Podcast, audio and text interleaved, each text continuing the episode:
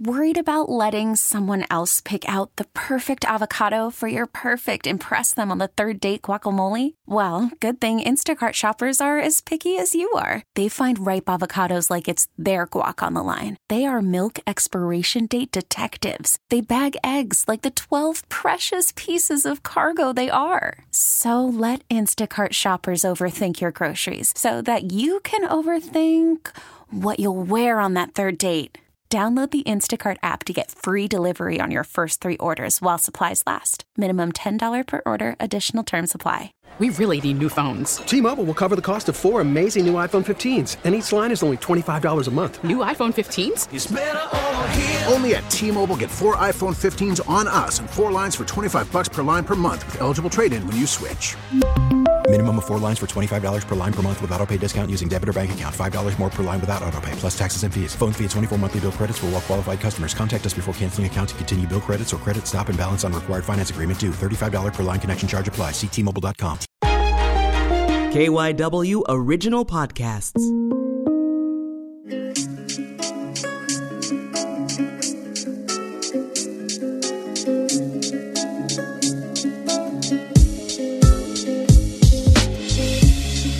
Right, let's do it. This is awesome. So Hi, this everyone. is yeah. Hello, everybody. This Thank is you our so much. first live show ever. Uh, my name's Tom, I'm Kristen. and we make a podcast called Gone Cold about unsolved murders in Philly and the suburbs and South Jersey, which most of you probably knew because you came to come see us. Hopefully. Hopefully you've listened to a couple episodes. But the last episode, did anybody here listen to episode seven? Show of hands. It's always good for podcasts. So Officer Fred Sion, uh, weirdly enough, right after that podcast, Officer Sion's brother, Nick, who was on the podcast, called me and he was very tearful about everything. And I said, Oh, by the way, you know, we have this podcast live show coming up. It's on July 27th if you want to come. And he got through a little cough of tears and said, What date again? And I said, July 27th. And he said that today is Fred's birthday. So we thought it was a little bit weird that this was set up because we have no scheduling. yeah, we had no idea. We had no and It idea. just happened to be Fred Sion's birthday today. So Right. I know. It's a little moment for Fred. yeah.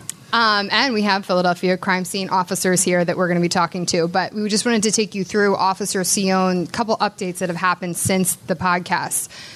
So if you've listened to the podcast, spoiler alert, the, when I talk to Nick Sion and then go and talk to the Commissioner Ross, he then leads me back to his uncle, who is the lead investigator in the case at the time, or one of the lead investigators in the case at the time. So we're doing this podcast and we're kind of connecting people. We connected Nick to Jerry Ross, who's Rich Ross's nephew. Um, and we ended up connecting Jerry and Nick to something called the Vidocq Society. Yeah. So after, so right now, the homicide detectives uh, that are working on Fred Sion's case are continuing to go through these boxes of evidence. We talked about them in episode seven. There are 14, 12, 14. I can never remember the 12. exact number. Yeah, I have a picture, just to remember. Boxes full of evidence that they're working through. That's a tough process because as soon as they finish a box, they have everything categorized, they know what's in there. They open the second box and they have to cross reference it with everything that they already know. So it's a it's a really lengthy process. One other thing that just happened, I guess like the week we released the episode is the homicide detectives took the case, took Fred Sion's case to the Vidocq Society. The Vidocq Society is a secret club, kind, kind of. of. Of Of retired district attorneys, prosecutors, detectives, everybody you can really name. They're all part of this. some people who are who are still working, but a lot of people who are retired but still want to help solve unsolved murders. Um, so they kind of make this presentation to say, okay, here's what we have, here's what we know, and then kind of like this questions from the audience, where I say audience of these retired prosecutors, district attorneys, where they say, did you try this? Did you look at that? Did you test this? Just other ideas, kind of out of the box ideas. So they do this in pr- presentation. Um, they're now actually actively reaching out to different communities and churches within that neighborhood to see if there's anybody, let's say, a little bit later in life who uh, may want to come clean about something, and maybe want to come come clean in a, a parish or a place of worship. So Um, they're doing that right now actively. That was something that was brought up at the Vidocq Society. Um, and then also, when I was at the homicide unit the other day, um, I randomly walked in on the two Vidocq Society detectives. I'm not just randomly walking around the roundhouse, by the way. I was there for something. But sometimes that's I what do. she says. Yeah. sometimes I do. Um, and there were two de- Vidocq Society detectives that were basically explaining the process where they're setting up all of the boxes on a table like this and going through each one of the files and taking PDFs of each one of the files and then combing through it to kind of like reorganize and reshape how the, the case is uh, looked at. So they're able to kind of piece together maybe new threads of information how they're going to do it. So there's a couple new things popping up with that case. And we today when we were walking around Old City, Oh, yeah. You got a phone call. I haven't talked to you about this phone call, so I don't know if you learned anything. Did you learn anything from? So I get a call from one of the detectives, Howard, um, who ironically is connected to my family, knows my dad, just to make this stuff really weird. Um, and he told me that they are right now actively taking pictures of each one of the pieces of evidence or the documents, and they're trying to kind of upload onto the server. He used a fancy term, which I don't remember the name of because I did just get off a flight from Ireland yesterday, so it's a little loopy. Um, but he, they're going to go back in on Monday, and so every single day they're going to come to the homicide unit and go through these boxes. So right on. it should be interesting. Well, we are incredibly honored to have two really special guests with us today. The one and only Jacque Davis Hello. and Greg Yatcilla. Hi. Round of applause, please. Thank you very much for being here. So one of the turning points that Jerry Ross brings up was that we had they had during this case 50 or so people that uh, came in. Oh my God. Sorry. Hi, Nick. Hey, Nick. Hi, Alex. Nick Sion just walked in with our boss, Alex. Um, I kind of want to go back over what we just talked about. um, anyway, sorry, I got it. So, one of the things that Jerry Ross brought up about Nick's case, uh, or about, I should say, Fred's case, Nick just walked in, surprised us. Um, one of the things that he brought up about Fred's case is that you had 50 detectives or so just flood the scene, come to the scene, and everybody just started asking and picking off neighbors and witnesses and anybody that they could think about uh, to talk to. And there was no really one unit, like the crime scene unit, to come and uh, be able to kind of sift through the information and also to collect evidence. And that's something that you two do on a regular basis. And I've seen Jacque mostly testify during cr- cases that I cover. Um, and so just tell us when you get to a scene and when you get to a scene like that, what is the first thing you both do? Or your unit does, I should say. We get called by the assigned detective division that's requesting our services. When we get out there, we meet with the detectives that called and we do a walkthrough of that scene. After we do a walkthrough, we're pointed out to all the evidence that was found before we got there, and then we do our own search uh, numerous times over, not just one time over. Um, do you agree? Would you? Yeah, um. I'm sure you see on TV when we go to these crime scenes, you'll see the crime scene tape, you'll see police officers that are already there. And sometimes in these newscasts, you actually see the crime scene, and sometimes you don't. Sometimes they're taking these images before we arrive.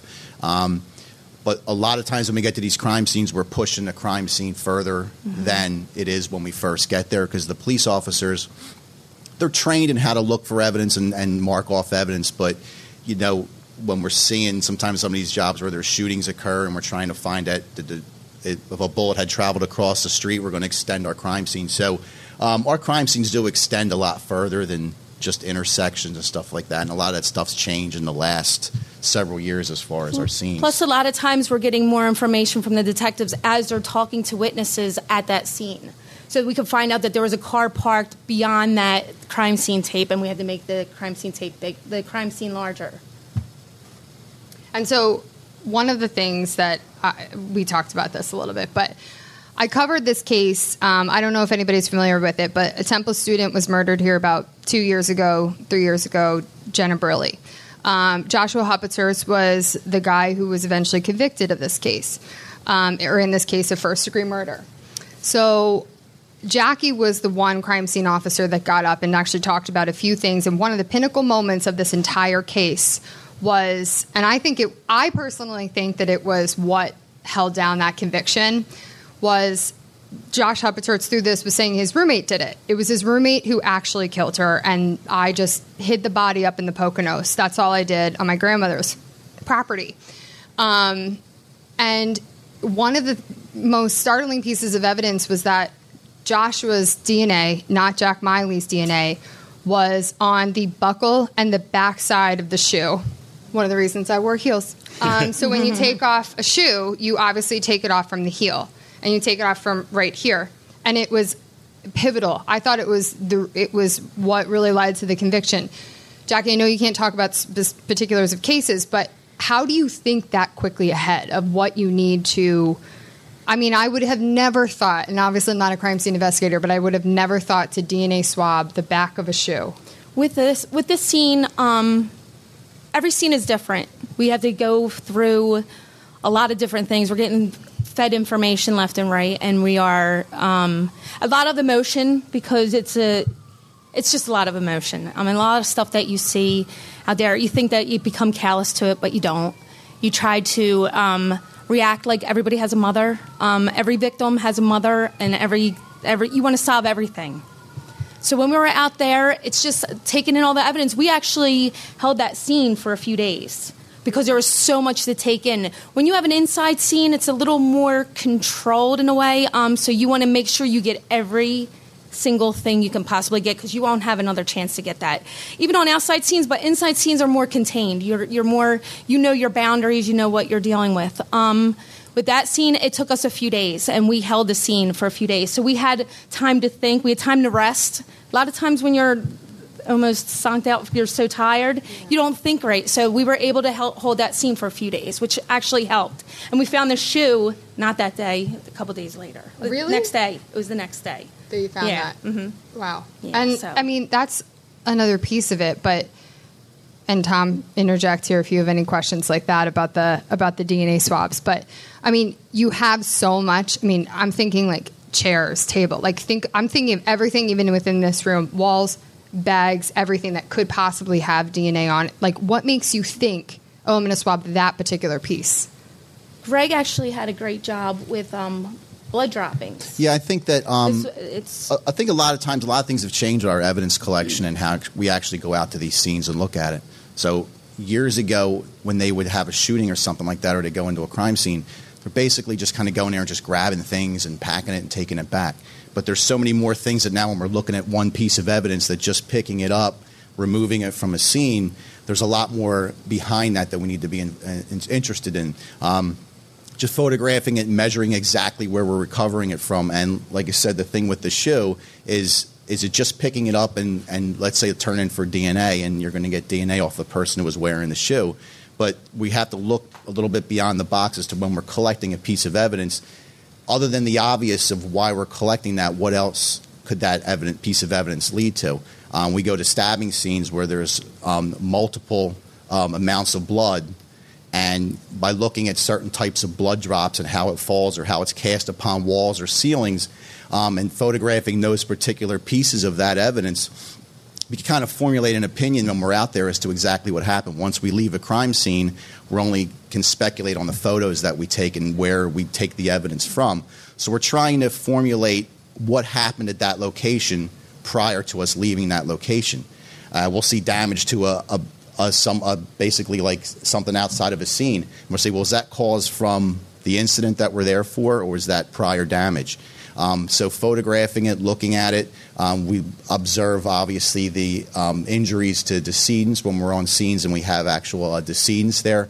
Um, and we're trying to actually place every piece of evidence as to why it's there. We collect a lot more evidence that actually leads to a conviction, but you know when we're testifying on the stand, basically all the evidence that we're collecting, we're getting the right evidence that we need to make that conv- conviction. So we get a lot of times we're saying, well, so all those sneakers that you collected didn't have anything to do with this crime scene. No, they didn't. But because we were there and they were there, we're going to collect those.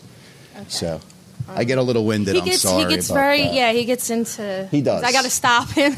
They had to sit next I'm to like, each "You're other. not even Yeah. saying Is there- what what you're supposed to be oh, saying. You usually, I usually get, I usually get kicked under the table, so you can't. They had to sit next to see each other it. so they could kick each other under the table. I did table. this for you Yeah. guys. I did. So. But what I was saying is he had a job where there was so many, so much blood on this one particular scene that I was talking about. He knows what one Oh, I'm talking you want about. me to set- where the victim was laying on the bed, and where do you start? You have blood everywhere. You have these drops everywhere. And where he started was the bottom of the victim's foot. She had uh, dried blood on her foot, but there was one drop that directly dropped from above her. You could tell from the drop that um, it was it was done while she was laying there, so it couldn't have been her blood. Wow. Um, and that was the drop that was able to get the doer. Out of all those samples, if you saw the photos, there was blood everywhere. He was able to find that one spot of blood. Yeah, and what, what had happened on that is the individual that murdered this woman and stabbed her several times in the chest when they first walked in an apartment. Uh, the struggle led to the back room, and she had was pushed down on the bed and then stabbed several more times in her upper back. And what happened in the process of this individual stabbing this woman to death, uh, he had driven you know, the knife into her so much that the knife came back and stabbed the front of his arm, his, his hand as it came out. So the entire scene, as Jacque had said, it was blood everywhere in both rooms. So you're going to think that, like, when we're sampling blood, okay, you're you're going to it's just going to all be the decedent's blood, which isn't going to lead us to a suspect. Um, but by taking a step back and saying, well, which evidence you see the obvious evidence? Is there any evidence that doesn't seem like it fits what you're actually looking at? And by looking at uh, the decedent, the woman. Uh, again, as Jacque said, she had some drops, a drop of blood that had fallen on the bottom of her foot when she fell on the bed, and a drop of blood on the top of her heel in a perfect circle, what we consider a satellite image. Um, so I knew that that drop of blood had to have been dropped there after she was pushed down in the bed and stabbed, because otherwise the blood would have ran down onto her foot, or it would have been smushed Yeah. into the ground before she fell in the bed. Now, granted, someone stabbed someone to death, and as they're pulling away, they have blood dripping off of them. So, right, that could have still been her blood, but by sampling that blood sample on the top of her heel and on the bottom of her foot that had dropped down, um, it came back to another suspect. DNA came back to someone other than the individual. Now, I could take 100 samples out there, get 99 from her, but I only need one from the person who actually who did that. And And, that's what led to an arrest. And the thing is, with that job also, is we're trying to get the right person, not just a person. We're trying to get the person who committed the crime, not just grabbing anybody. So in this job, particular job, they were blaming the boyfriend. And could you imagine? I couldn't even imagine being blamed for something I didn't do. I would, I would. It would be the worst thing in the world. So you got to think like that when you're out there too, because you're not just trying to convict somebody; you're trying to get somebody's innocence also. Yes, which uh, is a big, big part of what we do. Yeah, the evidence collection has just come leaps and bounds in years. Mm-hmm. I mean, you know, we when we testify, we testify on what we collected, but we also have to testify why we didn't collect something or why we didn't do something. Nothing, Um, yeah, nothing is more amazing than having someone come up and giving them the, their freedom and thanking you for that. It's something that I'll never forget. On a couple cases that I had, I'll never forget people coming up to me and doing that. I had three jobs that I can think of right away that I. It's like it's just heart wrenching when you when you give someone their freedom. It is just an amazing feeling that you got the right person and you also got gave somebody a right to live. I mean, It's- I don't, it's I don't think anybody's not seen some kind of documentary or some sign of fictional crime scene show, and then they think like, well, how could someone go into a house or how can someone shoot somebody, leave the gun, and their fingerprints or DNA not be on that gun? It's, it It's happens all the possible, yeah. time. It's entirely possible, and you know we have to explain the process as to why certain um, samples of that instances of that does not happen, and a lot of that comes into play. That people go in there, and the juror, twelve jurors, seem to think that, well, s- somebody killed this woman, so or, or a gentleman, and you're going to look at the crime scene investigators like, well, you're the ones, and you and the homicide detectives, you're the ones that have to prove that person did that, and you know, there's a lot of pressure and stress on that, but you know, I, No, no, I, I don't. You don't They, think they might so? say it, but I don't get pressured by that. I don't let any of that bother me because I know what I'm trying to do. Don't let the blonde hair and the pretty face fool you. I'm trying not to. I'm not trying to. Jack, how many times have you yelled at the detectives? How many Oh, times have I I heard that where well, they tell yeah. you like do this or do that, and you go, I just "No, don't I'm listen. not." Yeah, just don't doesn't listen, to them. But she's Yeah. but then they but then after it they go, "Oh my god, Jack, because you did that." Well, they sometimes they do. Oh. Sometimes they'll admit it. Other times they won't. But but no, I mean they'll they'll we we actually have a great relationship. We'll we'll talk about things and we'll discuss and say. But I'm never not wanting to do something. If they want something done, I'll never say I don't want it done because they might be teaching me something. I learn something new every day at my job, which is so great to have a job that you can learn something new every day. But um the thing is, I don't like being told not to do something. That's where I have my problems. Don't do that, or why are you doing that, and, and all this other stuff. Oh, it's just going to come back to, well, let's find out if it comes back to the person. That kind of stuff, they sometimes try to save me from my workload. What one thing that struck me as you were as you were talking, you said that you walk into each crime scene saying, you know, this is this was somebody. This this yes, was yes. And and yet you're also very very analytical about each of these crime scenes to the point where you can see a splatter of blood and say this doesn't look right one of these things is not like the others Yes. Uh, i guess my question is what what does that take to be able to have both approaches at the same time to be Separate it. empathetic about it and also say i'm looking for a, a blood splatter that is a little bit different than the other ones That that's a great question because a couple times I had to just walk out of a crime scene, get myself together, and go back in because I am still. We are still just people. Like we have feelings, we have emotions, and somebody's somebody whose life was taken. It's it's something that is the most serious crime that is out there, and we deal with rapes also. I just look at it like this: I am not leaving until I hope nobody has plans tonight because I'm not mm. leaving until we get to the bottom of this and get all the stuff that we can possibly get on this crime scene. We are going to get, and then we have a little conference at the end with our unit, and we say, "Is there anything that we could have done?" That we didn't do so we can go back and do it because we still have that crime scene open for us so like, we do it at the end of our crime scene And that was actually something because in court specifically, that's something that defense attorneys usually try and point to is, oh, but you didn't test that, you didn't test this, you didn't swab that. What are your limitations uh, for the crime scene unit? I mean, you can't test everything, right? But we have true. our own lab. Can Yeah. you explain? that's why we try to like with greg's job that's why you try to find the you just try to take in all the facts from what from the detectives and then you look at your scene and then you do the walkthrough and you just try to find whatever's not fitting in place and then you take that and it prioritizes the evidence to be tested yeah. And then on the flip side, what advantages do you have just as a full unit now? Like DNA is obviously developing. Oh, absolutely. yeah, Rapid get- speed. yes. I love fingerprinting. Fingerprinting is my thing. I, I love, I just think fingerprinting is the most amazing thing still. Why? Because it's just the old practice and it still is as good as it was the first day that it was used. I don't know. I just, I just love fingerprinting. But I, I get DNA. I am all into DNA also, but fingerprinting is where I, I just love processing prints. I do. I do. Everybody thinks I'm crazy because I get filthy from head to toe, but that's what I love to do. so when people talk about DNA, I'm like, let's talk about fingerprints. What about fingerprints?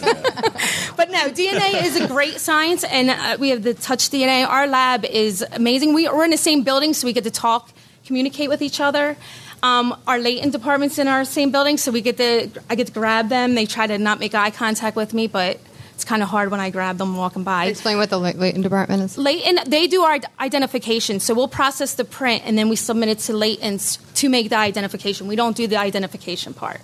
Yeah, we're the ones that go out and actually fingerprint with the dust and collect the fingerprints, pull the fingerprints, look for the fingerprints, and then when we bring them back, we submit them to fingerprint analysts who will actually look at our fingerprint and through the computer system and them actually looking at it, we'll try to match it to someone.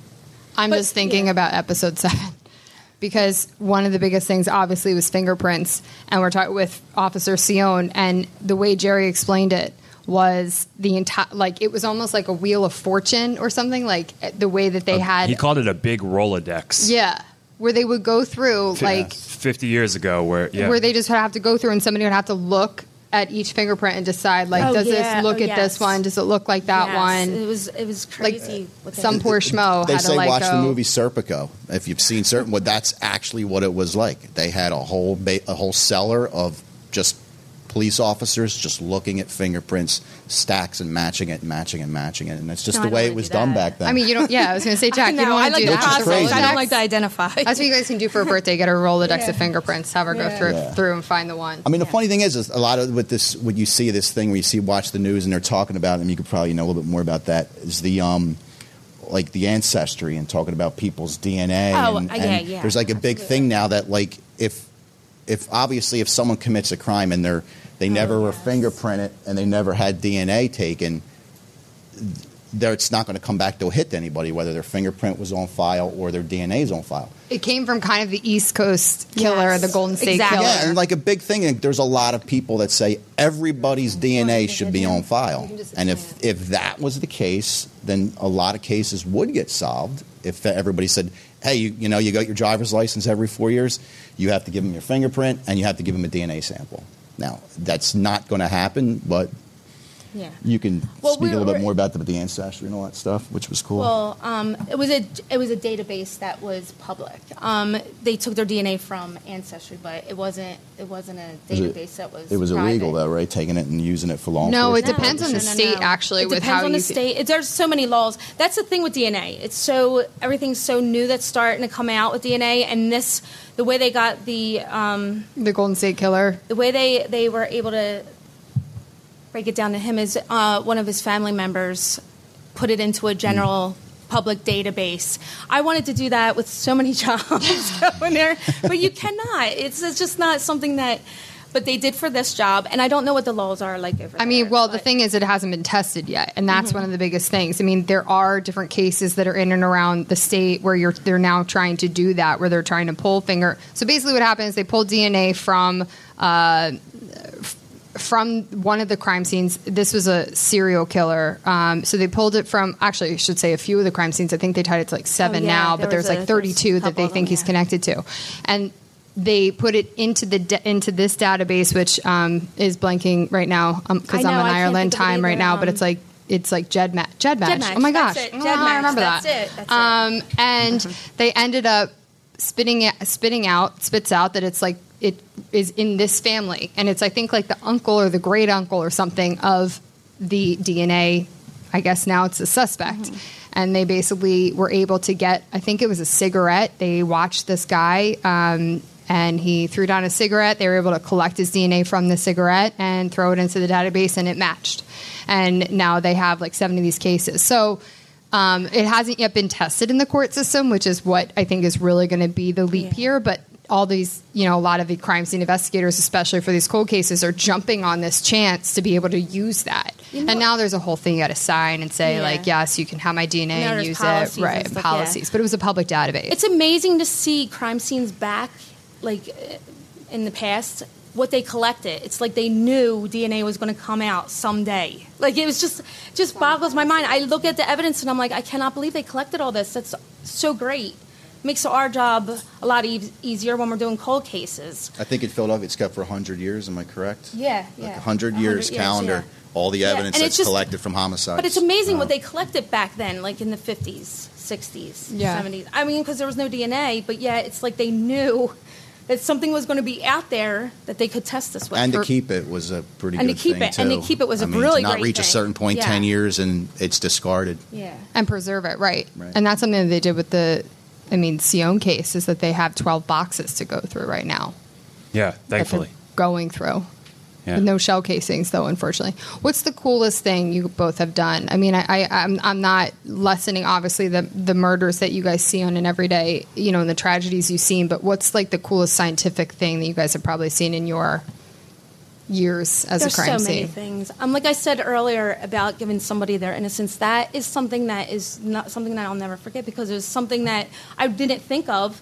You're thinking, oh, always get the bad, always get the bad guy and everything like that, but to get somebody off that that was didn't do anything, had nothing to do with a crime, and to get them off is amazing, and to give somebody their freedom. But there's in so many jobs, I don't want to be I don't want to get into that, but there's so many jobs that were so important to me to find a person because I had a mother grab me and give to give a mother closure is the most amazing thing. There's so many amazing things. I just love what I do so much that I, I, I can't even break down to a minimal amount. We'll be here till next week if I started to tell you how many jobs that I love doing. But uh, when a mother grabs you and and holds your hand and you feel that her hands are wet from crying and holding her face and grabbing you and saying thank you, that is heart wrenching. It's just a heart wrenching thing, and to be able to do that is just amazing. That's my job, and I love it. I love it. I, I think real quick. I think even to mention the Hupperterz's case and um, some other cases. I think when you see what someone can do to someone else, um, and then when you go and see that, and then you figure out a way that you actually see what this person did to try to get away with it or hide it, and you can actually unravel each piece and say, well, Mhm. they put this here to make it look like someone broke into the house. We know that because it just doesn't fit the crime scene. Huh. We can tell that there's some blood splattered this way and someone's moved and the blood's missing there. Something was removed from that area. So when you go in there and you take apart someone's in their minds, like, I'm going to get away with this because I'm going to do this or I'm going to go here, I'm going to call here and say I was there at that time. And through detectives, police, and crime scene, and in the DA's office speaking to witnesses, that, that slowly unravels. And when it comes around the court and the person sitting there, is like, I can't believe that I got caught. I thought I did everything. I thought I crossed all my T's and dotted all my I's, and, and you didn't. And that's the reason what all these the culmination of everybody that works is, is getting to that point. That's another um, thing is that it was trying to be portrayed as somebody else doing it. Again, you can't listen to what other people are saying to you, who who was who they think did it, who they didn't think did it, and you look at the evidence, and that was the thing with the shoe. So Really? yeah, because it was it was yeah. I'll just Yeah. leave it at You that. have to- you have to leave it at that. Wow. Unfortunately, I can't get into it more, but yeah. Right. Yeah, that's really interesting. Yeah. Guys, but, but before we wrap up, is there one thing that you'd like people to know about your job that you think maybe they don't get from li- from watching television? I mean, isn't there an NCI like just like it pops up with like I- it's this guy Yeah. who did it? Oh, that. Yeah, that. And and the fact that they get to wear heels on scenes on the show, I really that pisses me off because I'm like, I'm like, I have to wear these man boots and they wear these heels, and it's just that bothers me. I bet. So that doesn't actually happen. That does not happen now. No, there's no way I could even do that even if I wanted to. So yeah. I just think that you know we're both police officers, but we're human. There's civilians that we work with that do the same thing, and and you know what? We have families, we have loved ones, and we would we would expect this the public to get the same kind of service that we would give to each other, and and we do do that. And our main goal is to either a exonerate someone or you know put someone away in, in prison. I mean that's that's our main goal when we're out there. It's not about uh, I just want to get out of here. I'm tired. I want to go home. I got a date tonight. Whatever the case is. I mean we're there as long as we're there. And sometimes she can tell you we're there 14 15 hours at crime scenes. Mm-hmm. sometimes we go home and we come back the next morning because the scene's still held and we pick it up at that point. I think so you- i think every time we leave a crime scene everybody kind of says we did everything we could and let's just hope what we did leads to Mhm. someone getting a suspect being being informed I think if we look at it like everybody has a mother, I think that is the best way to look at something because that makes it close to home and it makes it makes you want to work harder to to get the right person that did the crime. Thank you guys so much for being Yeah. here. You're welcome. thank you Thank you. thank you So unfortunately, they're working right now, so we're gonna let them skedaddle. Um, Yeah, thank you for taking the time out of your day, your work day to come over oh here no problem with us. we, we enjoyed it thank you anytime. thank you awesome Thank you guys so much. We have to take a break, but when we get back, we'll have some updates on every case that we've covered so far. It's the smart look at the issues catching fire in Philadelphia. Flashpoint. What we have is a crisis. This goes way beyond just the perpetrator. You know how many times I had stopped people in front of my house from shooting up? It was a moment where black and brown people on the margins got to say, no, we've been hurting. I think we f- forget that you came from somewhere else too. Host Cherri Gregg walks you through the flames. On air Saturday evenings at 9.30 and Sunday mornings at 8.30 or search the Flashpoint podcast on the radio.com app. So this was the latest episode that we put out uh, just a couple weeks ago. Was seven, and over the past couple weeks, Kristen has been reaching out to everyone that we've talked to for all the previous episodes. So we're going to do a little update, starting with episode so we have a one. few updates. One in particular that I think is well, maybe there's two that are most promising, but two that are very interesting. So the first one is Jason Richardson. Uh, if anybody's listened to that, we've obviously come very far from episode one to episode seven. I think even uh, production wise. Way to go, Tom. That's not me at all. Uh, we, we all learn slowly. I will never learn. I can tell you that. Um, so, as you remember, Jason Richardson was uh, he was stabbed inside a bar in Upper Darby, um, and recently we reached out to Leola. And there's uh, if you don't remember that episode though, Tom's got a clip, which hopefully works. yeah, let's see if this works. You know, something can break at any time. I have to hold on to my prayers and pray and hope. I think if I give up that, I don't know what. I I have no doubt someone knows who did this. You don't go this long without people talking, and all I need is a, all I need is a phone call. If you know anything, please call Upper Darby Police. And it may not be the thing that puts this you know case away for us, but it may be you know a solid step for us in the right direction. You do not have to leave your name. You do not have to leave a phone number. Just say something. Suppose it's you're someone in your family. How would you feel? So the the people that you heard there were Captain Madonna at the time, Captain Madonna of the Upper Darby Police Department, and Leola Richardson, who just breaks my heart every single time I hear her voice. We adore And- her. Yeah, and Kristen, you talked to both of them. I did. Captain Madonna has now left. Where do you want to say where he went? Oh, Cap- yeah, Captain Madonna is now Chief Madonna. He's the police chief of Prospect Park, which is like 50 feet away from my house. So I'm very excited that I'm going to run into him. So I said if something happens 50 Wawa. feet away, Tom, you can go and make sure you call Captain Madonna. um, so Captain Madonna said that there is this new detective. Um, I've reached out to the detective a bunch of times. I just haven't heard back yet, but I don't expect at this point, it's July. He just kind of jumped into this position. I'm sure he's not calling uh, Kristen Johansson from KYW back anytime soon. Um, but I will be reaching out again kind of once he lands on his feet. Um, but we did speak to Leola. Um, there's some good news and bad news. Uh, they're holding strong. Um, unfortunately, Mr. Richardson has cancer, which he told me about, um, which they're just trying to deal with, and there's a bunch of stress there for them. But on the upside, one of one of the things in uh, that episode that I loved was, if anyone remembers the baby that was born around Jason. So Jason's sister had a baby. That baby is now a teenager and is going to become a doctor. So they're all very, very proud of her, um, and they're all pumped about her. So that's kind of like how the family's doing. And there's now a new detective on the case. I wish there was more we could tell you. They still test that jacket a lot. I mean, they test it every few years. I had a long conversation with Captain Madonna about it, and he just needs one of those 300 people to come out and say something that happened. 300 people supposedly witnessed this or maybe saw something, and he needs, they need, I should say, the, de- the department needs one person to, to come out and say something about this. Episode two, we went to South Jersey uh, to tell the story of Carol Rife. Carol Rife was reported missing by her daughter, Dawn Centeni, in 2013. She was found in the woods, dead, uh, just a couple days later. And we talked to Gloucester County Detective Michael Leach for the episode. This is where her apartment was located. On the was left or on the She was on the top floor on the right, at the right side. That was hers So up top there, one. yes.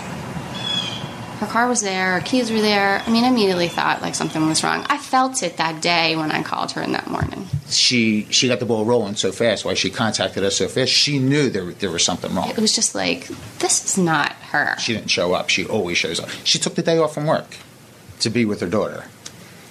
So This is not her. So that's Detective Leach and Dawn that you heard in that clip.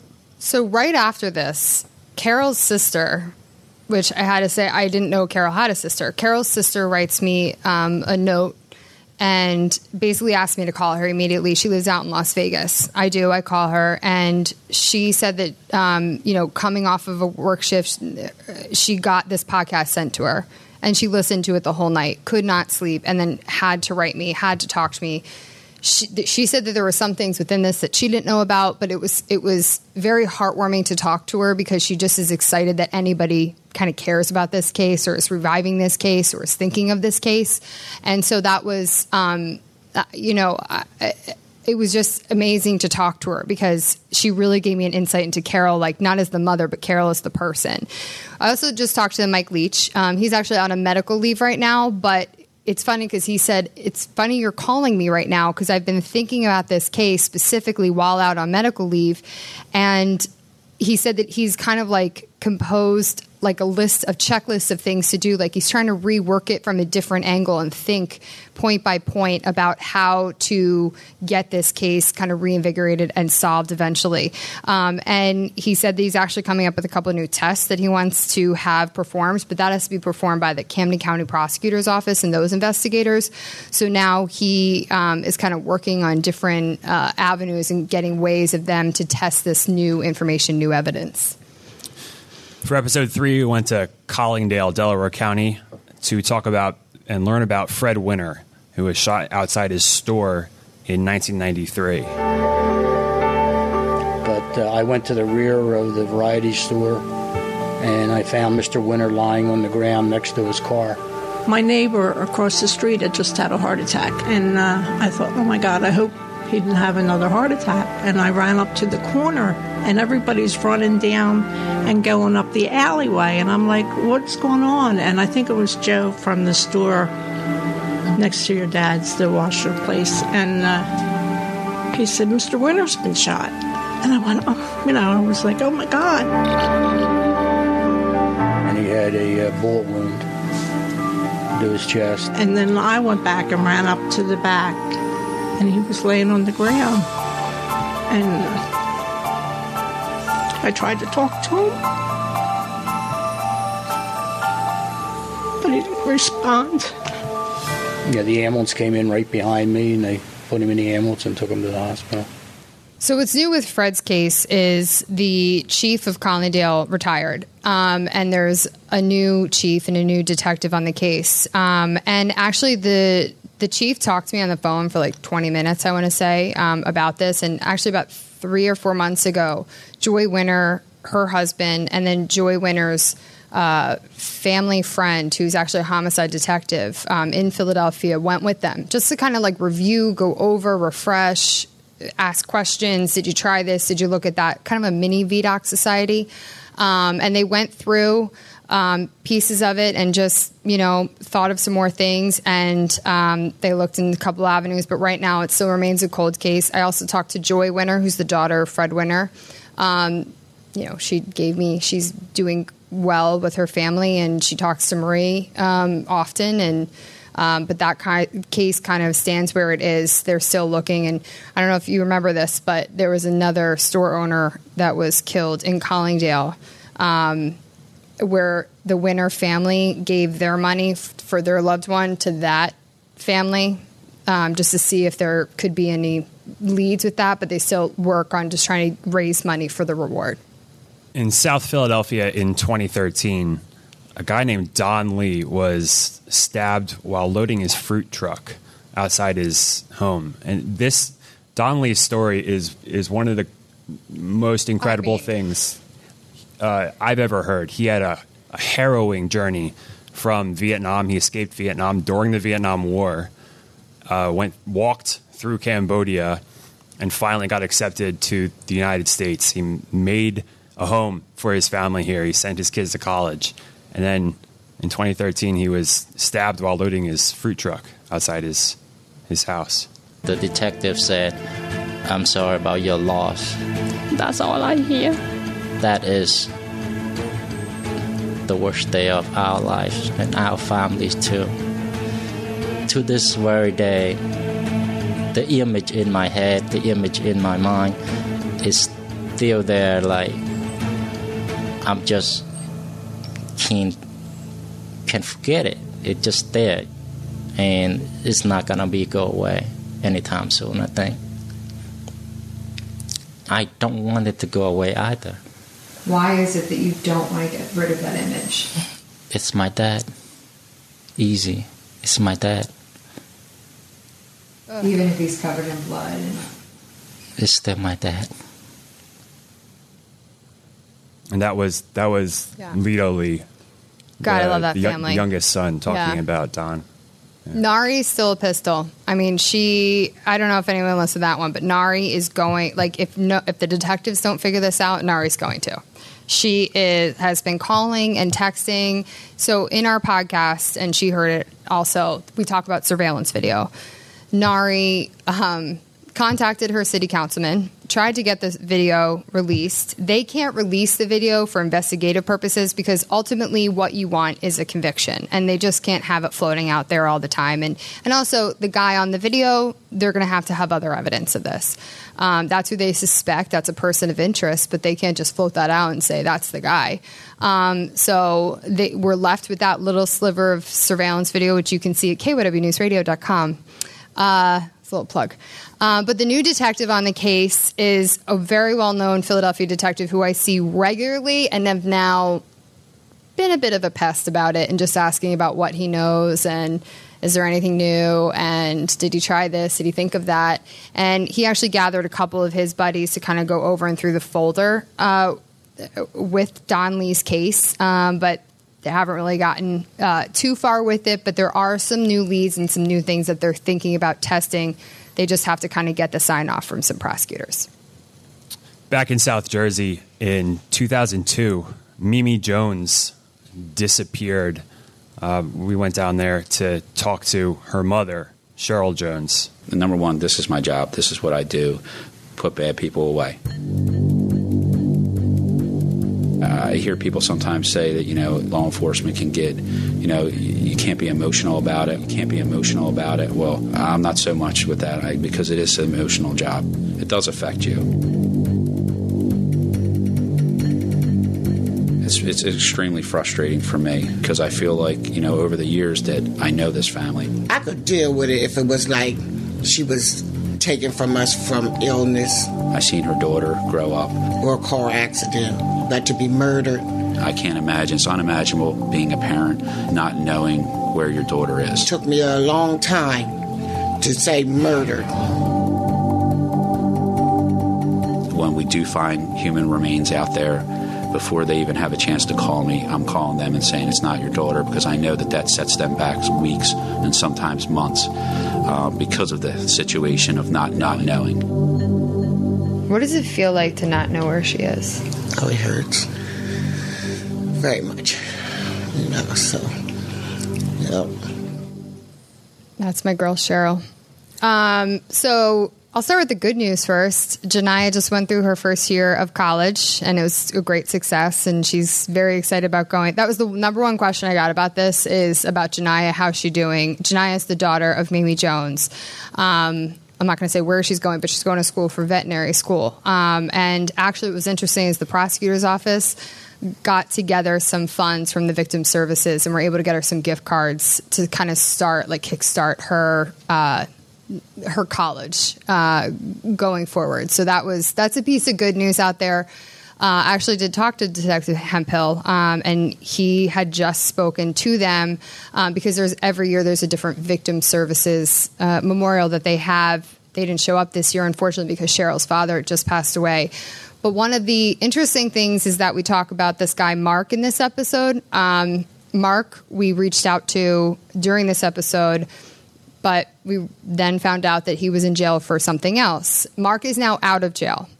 So they have their eye on him. Um, and I know they're going to be reaching out to him again just to see if he knows anything. Um, this was something that, you know, Cheryl feels very passionate about. Um, this guy, Mark. I mean, she's very passionate about finding out what he knows because she feels that he knows something. Um, and so she, they're actively trying now to dig up something new. But this is something that Hemphill is calling and talking to Cheryl about pretty often. So And the last one is the story of Eric Birnbaum. He was shot in his office parking lot. He worked at this law office, and he was shot from behind in the back of the head. Kristen was able to speak with his sister and his best friend, who was also his employer, the guy that he, he worked for. When I got here, you know, they were working on Eric uh, in the parking lot, but they wouldn't let me near him. And I asked them if he was going to be all right, and they told me no.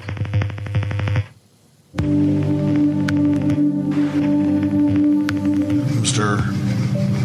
Birnbaum had pulled into the parking lot um, right at the same time as a coworker.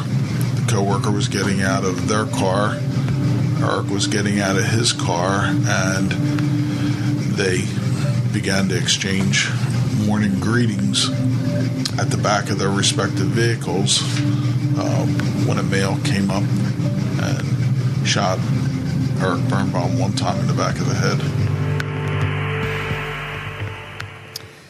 So there are three credible tips that came in because of our podcast. One of them has to do with the um, picture that was released that we put on, again, our website, kywnewsradio.com, um, of the suspect. One of the more unusual things that have happened, that has happened, I should say, with this podcast is we actually did get, I, I guess it's technically a tip about this. Um, somebody wrote an email to us saying that they found they like web sleuth maybe went through reddit i'm not exactly sure to find a car that matched the description in the driveway about like a quarter of a mile from where it all happened um, so we sent that off to pinkerton and um, that's apparently one of the things that they're looking at, we'll say. Um, and so there's been three credible tips, and they really couldn't keep their, their, they couldn't say much, which makes me think, and they wanted to, which makes me think that this is now an active investigation. So really the case is not, doesn't sound like it's too cold anymore, we'll say. Um, I do just want to kind of re up um, the Fred Sion case. Um, I got a little. I'm. I'm just going to be personal right now. I got a little emotional as I as I uh, was talking to Jacque and Greg because um, his brother did walk in, and I'm shocked at that. So um, I just wanted to kind of go through the Sion case and kind of what we know right now. So the Vidocq Society again has this presentation that they gave to all the other um, prosecutors. But one of the other things that happened was the FOP sat them down, asked them what they thought. Because if you listen to the episode, what happened kind of is this all starts back with the FOP. An FOP spokesperson says to me, Oh, you should talk to this guy, Fred Sion's brother. And I said, Oh, okay. And I talked to him, and he's incredibly interesting. So I decide, I'm like, this is way more than just this one minute piece that I that we do for radio. So I ended up going and talking to him um, at his home. He graciously walked me in. And then I was late for the commissioners' meeting because I was talking to him for so long. So then we had a delay of the commissioners' meeting. But then I ended up going back and talking to the FOP, and they have now doubled their reward money to $20,000. So now all of the reward money is $50,000. And um, kind of this whole thing has now drummed up relationships. You want to talk about the picture? Go ahead. Okay. The commissioner um, and Nick Sion met at a function, and both of them, I, I weirdly sent me a picture of them, but they met because kind of because of this. Like they reconnected over this. And then we also had Jerry Ross, who has now talked to Fred's brother, um, Nick, and Jerry Ross has now come down and done the Vidocq Society. So this thing has really become like more of some, like more of kind of a connection and a web than we even really realized it was going to be in the very beginning. Um, but this is now kind of starting to heat up again. Yeah. And I hate to call it warm. Well, I you know I I'm really touched that all of these people who have an investment in, in this case and the Philadelphia Police Department and everybody is concentrating on this now. You know, it's been 50 years of nothing, and um, I don't know. You know, I you, don't want to be too optimistic and say like there's a better chance than ever that we'll find out who who killed Fred. But how can you not have have some hope that with all these really talented people working on this, something might come of it? Know. Hopefully, Yeah. hopefully there's something, but all we can do is pray. And we keep in touch with all these families. So again, if you guys can spread the word, not even our pa- podcast, but just the word about all seven, that would be awesome. We So. we had planned to do a Q&A. We ran out of time. So, what do you think about we'll we'll collect questions from people who who wrote them down and then we'll we'll put them in one of the extras that were uh, Oh, that's kind of a good idea. yeah, yeah, we'll answer any questions you guys want in, in one of the extras we'll put out. Um, real quick before we end, we need to thank some people. We want to thank Indy Hall. Um, Adam, my guy over there, has been engineering this whole thing with a broken collarbone. I know. I don't know how you're typing. Like if you look over, he's like typing. He's doing everything with one hand there. No. Um, Listening, typing, keeping time. Hold, holding up our one minute wrap up now card. Uh, the Philly Podcast Festival. Thank you to the Philly Podcast Festival for Yeah. for throwing this whole thing. This is really cool. Super pumped about this. Yeah, Jacque and, also Greg. Jacque and Greg and Dan and Yeah, Alex Dan and Fine. everybody who helps us. We really appreciate it. This is a labor of love and yeah, tears. absolutely. And and and one more thing, it's uh, I guess a lot of people don't don't realize how rare it is for a radio station to support this kind of in depth reporting. Uh, the amount of time that it takes to make these and the storytelling. So I, I do really want to thank KYW News Radio, our boss Alex Silverman, Yeah. um, for for recognizing that this is important um, and and the kind of work that we're doing here. So thank you. Thank you guys. Thank you for coming out. Thank you so much for coming. So emotional. T-Mobile has invested billions to light up America's largest 5G network from big cities to small towns, including right here in yours. And great coverage is just the beginning. Right now, families and small businesses can save up to 20% versus AT&T and Verizon when they switch. Visit your local T-Mobile store today.